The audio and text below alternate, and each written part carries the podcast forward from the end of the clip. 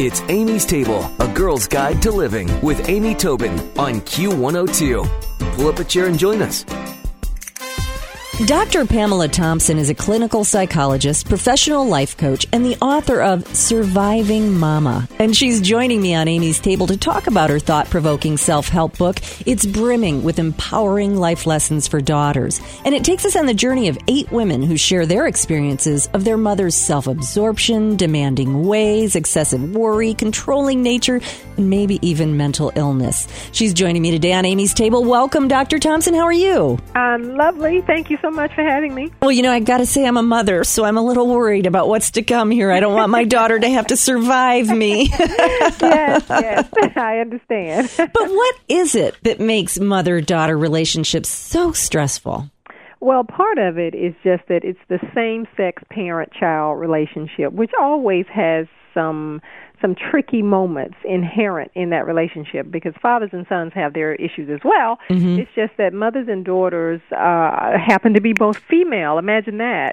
And um, we actually are inclined to be more emotionally expressive, and so our issues get played out a little more visibly, more demonstrably, and you can't help but look at the same sex child and project a bit of yourself onto that child, particularly if the child happens to look a lot like you and uh, you just get more invested emotionally in wanting them to steer clear of the things that tripped you up, uh, or wanting them to live a life that somehow completes what you didn't finish, or what have you. So.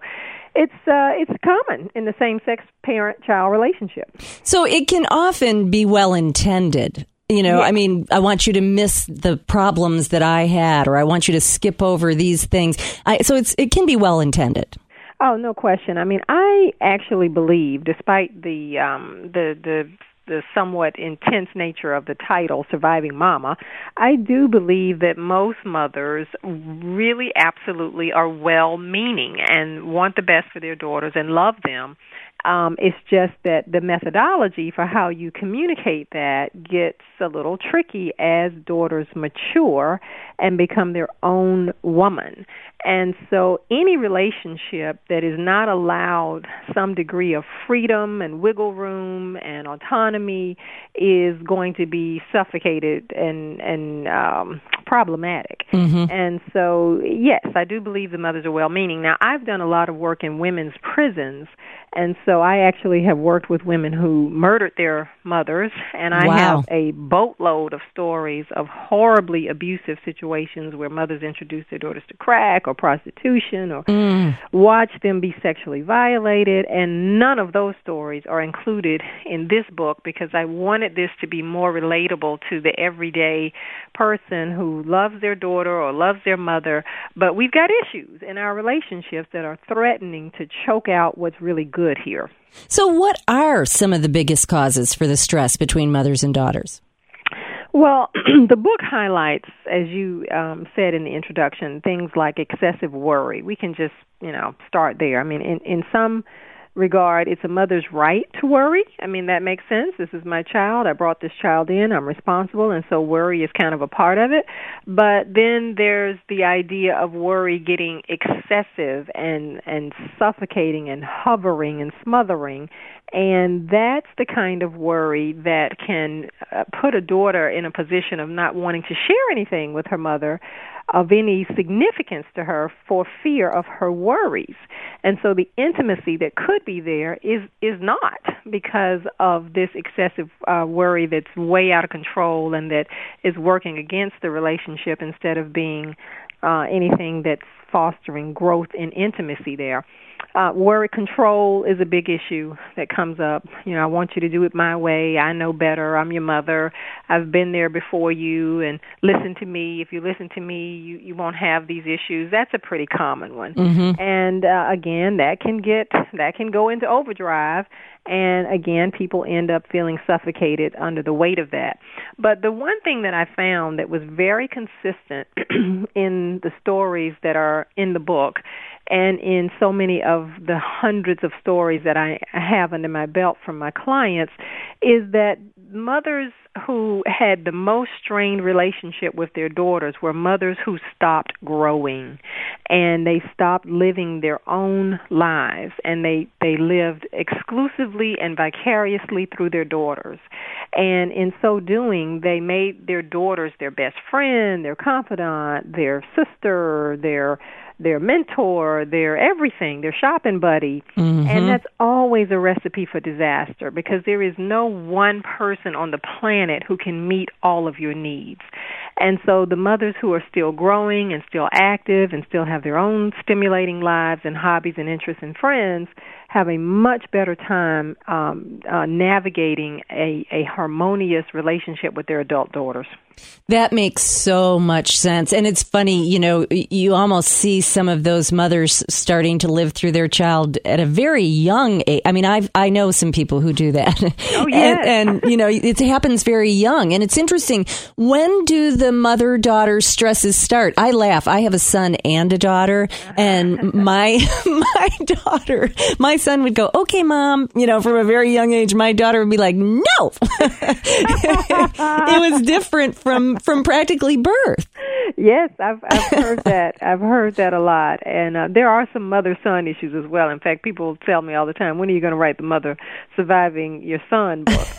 um, but yes, I, I hear you. It can it can start very very early, and in my in my experience, my clinical experience, I, I always say that those issues begin to surface in a woman's life around the age of 30. It's a pivotal year in a woman's life when she oh. begins to really increase her self-awareness and she really begins to look at people, places, and circumstances in a much more enlightened kind of way. Mm-hmm. And mama is, wow, she's actually not perfect after all. And man, you know, my job, my life, my best friend, my whatever kind of comes into clearer view and you begin to question the people that are in your life and why are they in your life and how are they going to be in your life as you are now evolving and maturing into your own person.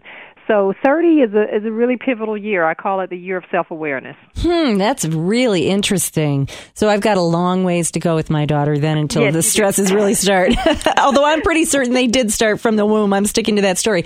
However, yeah. you know, it's funny because I am also from a family of many children. There's 6 of us, 4 girls and 2 boys. And I think that even though girls might you know, mother daughter relationships might be more volatile or whatever.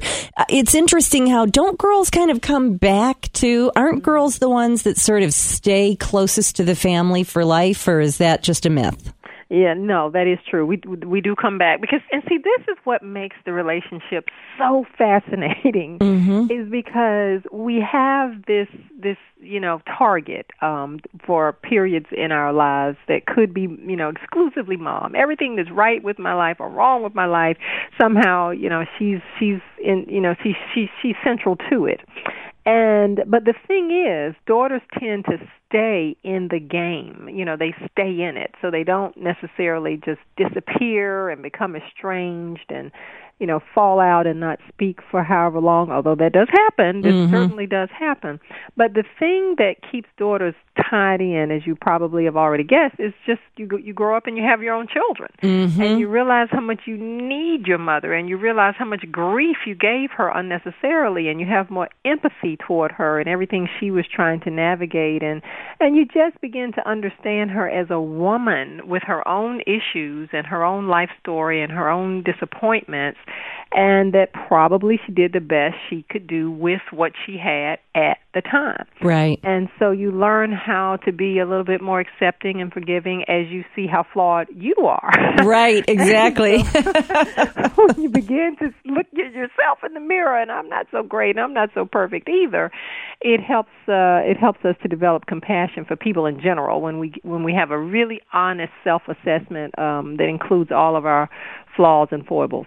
Oh, wow. It, you know, and 30, that 30 year, I think you're so right. I feel like that's when I started having lots of veils lifted from my eyes. Well, send us off today from some tips from Surviving Mama about just a couple of ways moms and daughters can relieve some of these stresses.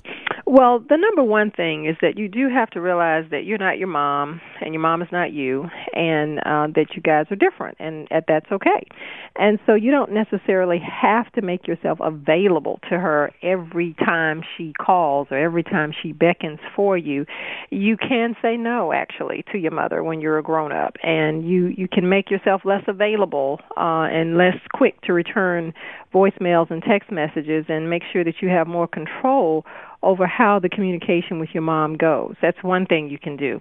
Um, you can certainly um, normalize your expectations of her because whatever it is that she does that annoys you and that's just a huge flaw. She's she's masterful at it. I mean, she's been at it for decades. decades. and you're new to the party. And yeah. so there's no way that you're going to change her. There's no way that you're going to just wake up one day and suddenly she's just going to get it. And so I say in the book that we have to stop expecting elephants to meow. They they don't meow. And so cats uh, meow and dogs bark and difficult, annoying, selfish, self-absorbed people are difficult, annoying, selfish and self-absorbed. And so you just have to uh, know that at the outset and adjust your expectations accordingly. Um, if she seems to be unrelenting in the way that she complains about things and just creates all this white noise in the background of your life, you can turn on what I say in the book is uh, auditory cruise control. You can just sort of hit, hit this button and yes, I hear you. There's somebody talking, but I'm not necessarily allowing it to penetrate my heart and pierce my spirit and upset my day and um you can keep it at bay in that way and not uh, feel like you've got to take it on and get pulled into the ring on the things that you know she's likely to do and and the ways in which she's likely to upset you. So uh, you know everything really falls under the umbrella of boundary setting healthy boundary setting because boundaries are indeed our friends. They keep us in relationship and so many women in particular are afraid of boundaries and um blur those boundaries boundaries and allow people in uh, in ways that are destructive. Well, I'll tell you what, if you're a mother or you're a daughter, you've definitely got to check out the book Surviving Mama, and you can find more information at www.survivingmama.com. But I'm yeah. going to put Dr. Pamela Thompson's information and a link to her book and her site on amystable.com. But Dr. Thompson, this has been so, so interesting. And I have to say, I wrote down your quote, stop expecting elephants to meow. I'm going to yeah. use that one a lot. okay, great, great. Well, thank you so much. I've, I've so enjoyed speaking with you. Stick around for another helping from Amy's Table on Q102. Q! It's Amy's Table with Amy Tobin, yeah. Q102.